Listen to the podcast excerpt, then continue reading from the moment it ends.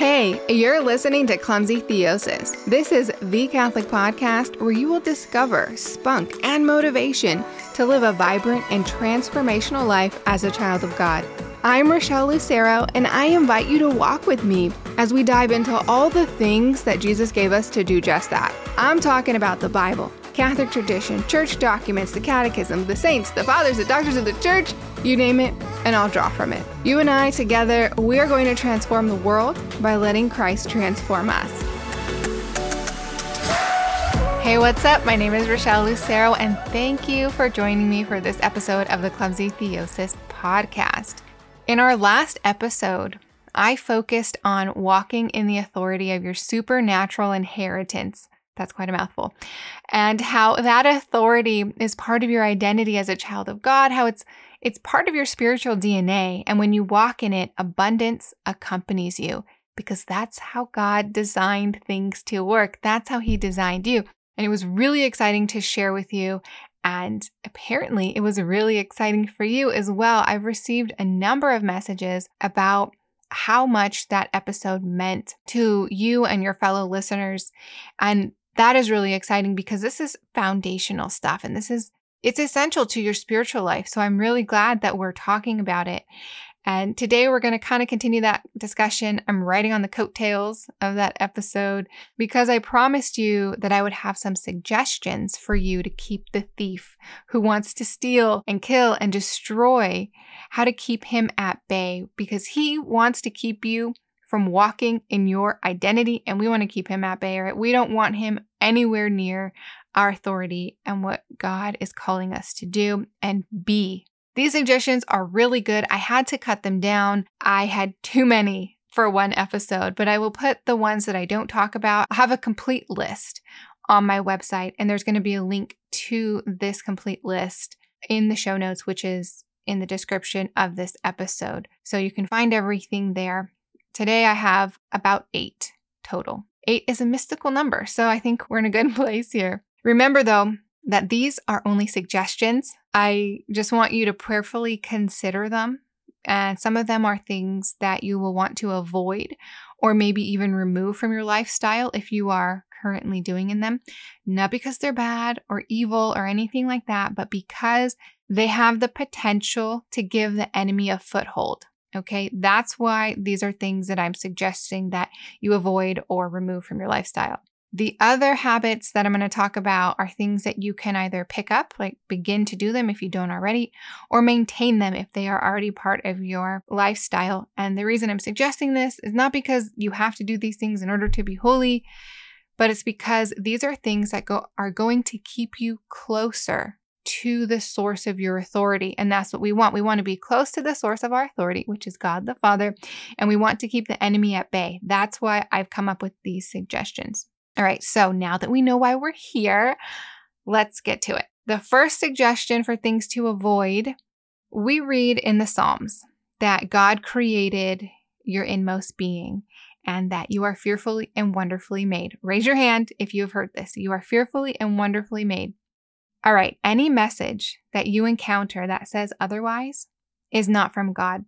So that means any person, any organization, any company, any corporation that is using you, abusing you, undervaluing, or even mistreating you, they have to go. These are toxic relationships that are sending you messages contrary to the truth of God.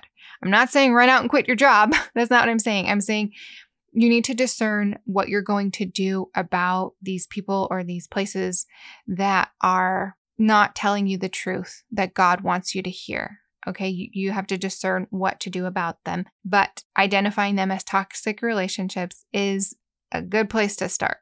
Moving on. Number two, you have probably heard that comparison is the thief of joy. And for a very long time, I thought this was scripture. It sounds like it's scripture, right? It's actually, I think it was Teddy Roosevelt who said this. And he was a wise man because what happens when you live in a world of comparison is that you're actually living as an orphan who does not know that you have a good father who wants to give you good gifts and who wants to provide for you. In a sense, you're kind of living like Eve in the garden who believed that God was holding out on you. We saw how that turned out for her. Let's not go down that path, okay? When you live in a world of comparison, you lose your joy, and joy is the mark of the Christian life. So we need to fight the devil's temptation to compare yourself to others. He wants you to look around at other people because when you're so busy looking at other people, what they're doing, what they have, all of that, you're too busy to look up at the Father and what He wants to tell you, where He's directing you to go, how He's providing for you, right? He wants you to look out instead of up. So we need to look up and not compare ourselves to others around us. My third suggestion is you got to cut out negative self talk. And this seems so obvious, but at the same time, it is so easy to slip up and say something negative about your traits, your appearance, your habits, your abilities. Even if you don't say them out loud, you might think them. It's so easy to do that. Or when you label yourself with like I am statements. For me, for a very long time, I used to say, I am so impatient because I struggle with the virtue of patience. But by me saying I am so impatient, I was limiting how far I was going to allow God to move and act within my soul in my life to help me grow in that virtue, right? I was creating a limitation by labeling myself with a negative statement. And when we also limit ourselves with I can't statements, I can't do this, I've just never been able to, I'm just not going to be able to, I just can't do it. Okay, when you say things about yourself like that, remember that your tongue holds the power of life and death you are going to limit how far you're willing to let God move. Not that God can't, just God is polite and he wants to work with our cooperation. And if you're saying, I can't, you're saying that you're not willing to go any further and let the Lord do more. I know it sounds a little intense, but these are things that I have learned from personal experience. So whenever you say, I can't, I am something negative, or you just say something negative about yourself, stop, rewind, rephrase. Before you know it, you're going to be saying all these positive things about yourself. And then that is just going to give the Lord so much more permission and room to move and work within you and your life. And lastly, for things to avoid, it's unforgiveness, which again, totally obvious. But we have to remember that unforgiveness poisons your heart. And Proverbs 4:23 reminds us that you need to guard your heart with a vigilance because from it flows the spring of life. All right, when we have unforgiveness in our heart, that is flowing from our heart into our life, into our mind, into everything. So we need to be forgiving, which we hear this all the time, but think of it this way. Forgiveness is the mark of our relationship with God, right? That is what He is constantly doing. He is constantly in a state of forgiveness, forgiving us of our sins. That is who He is. And we have His power and His authority, and we are growing to be more like Him every day. That's the Christian life. If we are not forgiving, we are not mirroring our Father. We're not mirroring the Lord. And therefore, we're not going to get very far in the Christian life with unforgiveness because unforgiveness is a poison that's going to kill you because it's going to cut you off from the root. It's going to cut you off from the source. It's going to cut you off from being like the Father.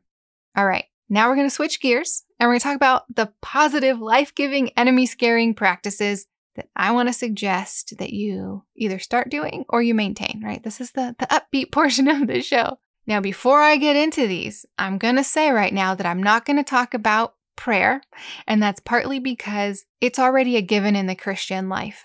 And also to say pray more can be kind of like an ambiguous directive. And if you want to learn more about prayer, I got you covered. You know how to do it better, how to do it in different ways. I have a number of episodes on prayer, and I'll put together a playlist, and that playlist will be linked in the show notes, directing you to the playlist on my website. Also, I'm not going to say frequent the sacraments because the Eucharist is the source and summit of our faith, and it goes without saying that you are frequenting the sacraments. I'm going to operate from that presumption that you are frequenting the sacraments and that you have a prayer life. If you don't, I got you covered. There's some resources in the show notes. My four suggestions for things that are going to help you stay close to the source of your authority are as follows. First, prophetic declarations. I am a big proponent of prophetic declarations, as you heard in my Your Words Have Power episode. If you don't remember how to do them, go back and listen to that episode. It's so imperative that you start speaking the words of God with authority because you're partnering with Him and you're walking in your authority and in your power that He gave you, right? To speak His truth into the atmosphere around you. And when you do this, you grow in your authority. Every time you exercise your authority, you grow in it. So, one of the easiest ways is to speak the words of God and all the power that they contain into your life. They're already there for you. You just have to speak them and walk in your authority, and you're going to grow in your authority every time that you do this. The second is to praise God. And I mean this literally, like out loud, sing praise to God.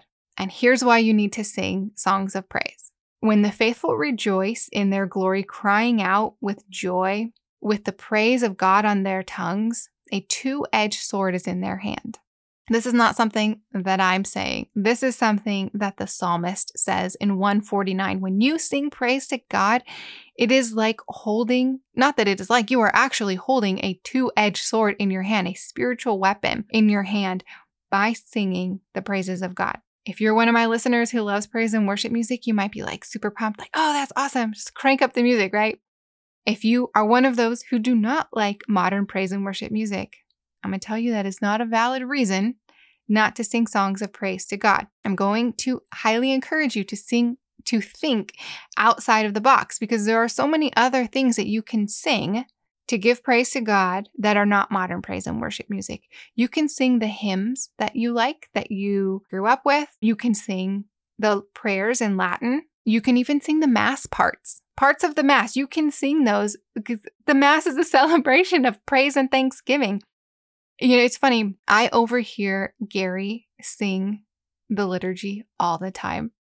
In the Byzantine faith, our liturgy is basically sung from front to back, everything except the homily. And I'll hear Gary when he's taking out the trash or doing dishes or just, I don't know, kind of mucking around the house. I will hear him sing the liturgy parts. And it's the cutest thing. But at the same time, I'm going to tell you, it is the manliest thing, right? I'm just like, yeah, my husband is singing the liturgy, you know, like that is so awesome. So get creative, sing songs of praise to the Lord, hold that two edged sword because there is power and authority in it, which will just help you to walk in your power and your authority even better. Number three is adoration of the Blessed Sacrament. And I want to make this suggestion as concrete as possible because, man, I have seen people overcomplicate adoration. And it is very tempting. I know, I've been there. It's very tempting to go into adoration with this elaborate plan. You know, you're going to bring your rosary, your spiritual readings, devotionals, journals, all these things. But I'm going to suggest that you go to adoration and you bring nothing with you, like zero things, and the only plan that you have is to sit there with Jesus and relax. Just relax. Just exhale and be in the presence of Jesus. When you do it this way, you're giving Jesus complete control, right? And that way he can do all of the things that he needs to do in order to realign you with the truth and to put you in a place where he can have communion with you. When you do it the other way, with all the things, you're basically sending the message to Jesus that you think your way is better. And he's going to respect that. He's going to say, okay, you want to do those things? I'll let you do those things, right? Because that's how God is. But you're not going to get the most out of your time in adoration. Also, a couple of notes. When it comes to adoration, the Eucharist does not need to be exposed. Jesus can be in the tabernacle. It doesn't make him any less present. Just go sit near a tabernacle. Also, you don't have to go for an hour. You can go for any amount of time and be in the presence of God. One thing I will be kind of firm in my suggestion is that you are consistent, meaning you pick a frequency. Like if you're going to do it daily or weekly or bi weekly or monthly, whatever, you pick a frequency, you pick a date, you pick a time, and for how long you're going to do it. And you are consistent with it and you schedule your life around it. If this is kind of too difficult, if your, you know, life is just a little bit chaotic, I still think you can find time. For married people, I'm to say make this part of your date night. Try it out, see how you like it. Maybe go to 30 minutes of adoration before you go and do the activity that is your date.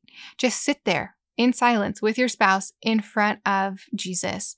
And you're to notice, I bet you anything, you're to notice the quality of your interactions with your spouse are going to be different in like the best way possible. Try it, see what you think. And my final suggestion for what to do is to read the Gospels every day. Now, you don't have to read a lot, but do read a portion of the Gospels every day. But when you do it, read it as though you are a detective who is putting together a character profile on Jesus. Here's what I mean. This probably sounds weird. But in the Gospels, you're going to read stories that you've heard before. But it's not necessarily about the story itself, it's about Jesus and what he says and what he does and his motivation behind all of these things. And so you're going to pay attention to that. And you're going to also talk to him about why he did and said the things that he did and said. You're going to talk to him about them because you want to get to know his character, right? Who he is. And this is important because remember when Christ told Philip, Whoever has seen me has seen the Father? When you read the Gospels this way and you're looking to discover the character of Jesus, you're going to also learn who the Father is. And when you get to see who the Father is, the Father is going to show you who you are and the authority that He has given you through your supernatural inheritance. Basically, when you read the Gospels this way, it's going to help you to remember who you are that scene from The Lion King that I spoke about last episode, where Mufasa tells Simba, You've forgotten who you are because you've forgotten who I am, right? This way, we will never forget who we are because we are remembering our Father because we're getting to know Jesus who has shown us the Father. And speaking of The Lion King, I do want to give a shout out to JoJo. JoJo sent me a message over Instagram about the last episode walking in authority and he said i just listened to your recent podcast about our identity and was it was extra awesome because my wife and i literally just watched the lion king a couple of days ago and those parts in the movie stood out to me as i watched it and i thought that was so cool because I really believe that the Holy Spirit is moving and doing something in the church, in you specifically, and us collectively as a church.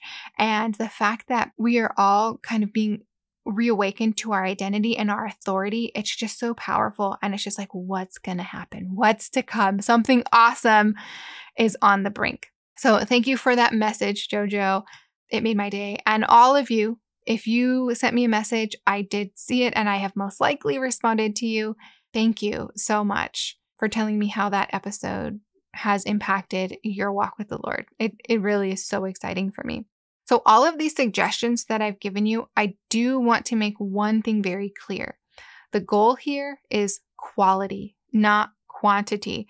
Doing less can sometimes end up being more fruitful because you're doing something well, you're doing it very intentionally, and you're doing it with consistency. So, all I want you to do is prayerfully consider removing some of these things from your life or adding some of these things into your life and see how they are impacting your walk with the Lord and your awareness and ability to walk in your authority and your supernatural inheritance. Again, Everything that I mentioned in this episode is going to be in the show notes, including the scriptures that some of these things come from. All of the suggestions that I didn't get around to mentioning, they're going to be available in the show notes. Yeah, the show notes take you to the website where I've laid everything out for you so beautifully. If you get my email, you will not need to go to the show notes. This is already in your inbox. It's waiting for you. All you have to do is open the email and click the link and you'll be taken to everything that you need. If you are not receiving my email, I suggest you sign up. This way, everything, again, it's just in your inbox waiting for you when the episode comes out. And it also includes the check in, which is a reflection handout that helps you to check in with yourself, with your Lord, and with the people around you if you're doing small group discussions, if you're journaling. It helps you look at the episode and what it has inspired or invoked within you and your spiritual walk with the Lord. So there's a link to sign up in the show notes. Once you sign up, you probably won't ever have to go to the show notes again because everything, like I said, will be waiting for you in your inbox. Until our next episode, which I'm really excited because you guys have sent me some suggestions. I'm going to be working off of the suggestions you and your fellow listeners have sent me. So I'm really excited. Tune in for our next episode. Peace out. Welcome to the end of the podcast. Since you made it this far, you know what that means, right? We're like totally best friends now. but for real though, thanks so much for spending time with me and growing in your faith knowledge and letting Christ transform you. Since you stayed this long, I'm thinking that you liked the episode. So will you do me a favor and share it with a friend or all of your friends on social media? While you're online, I invite you to check out my website, clumsytheosis.net. There you're going to find all of the things that you need, such as how to get in touch with me, how to book me as a speaker, how to find my social channels, how to sign up for our weekly email, and very importantly, this is very important, how to donate if you'd like to support the show. This show is listened to in approximately 90 countries across the globe. So if you find value in this show, please consider donating at clumsytheosis.net. Anything that you give is very much appreciated and it is super helpful. All right, thanks again for walking with me today. Remember that we can transform the world by letting Christ transform us.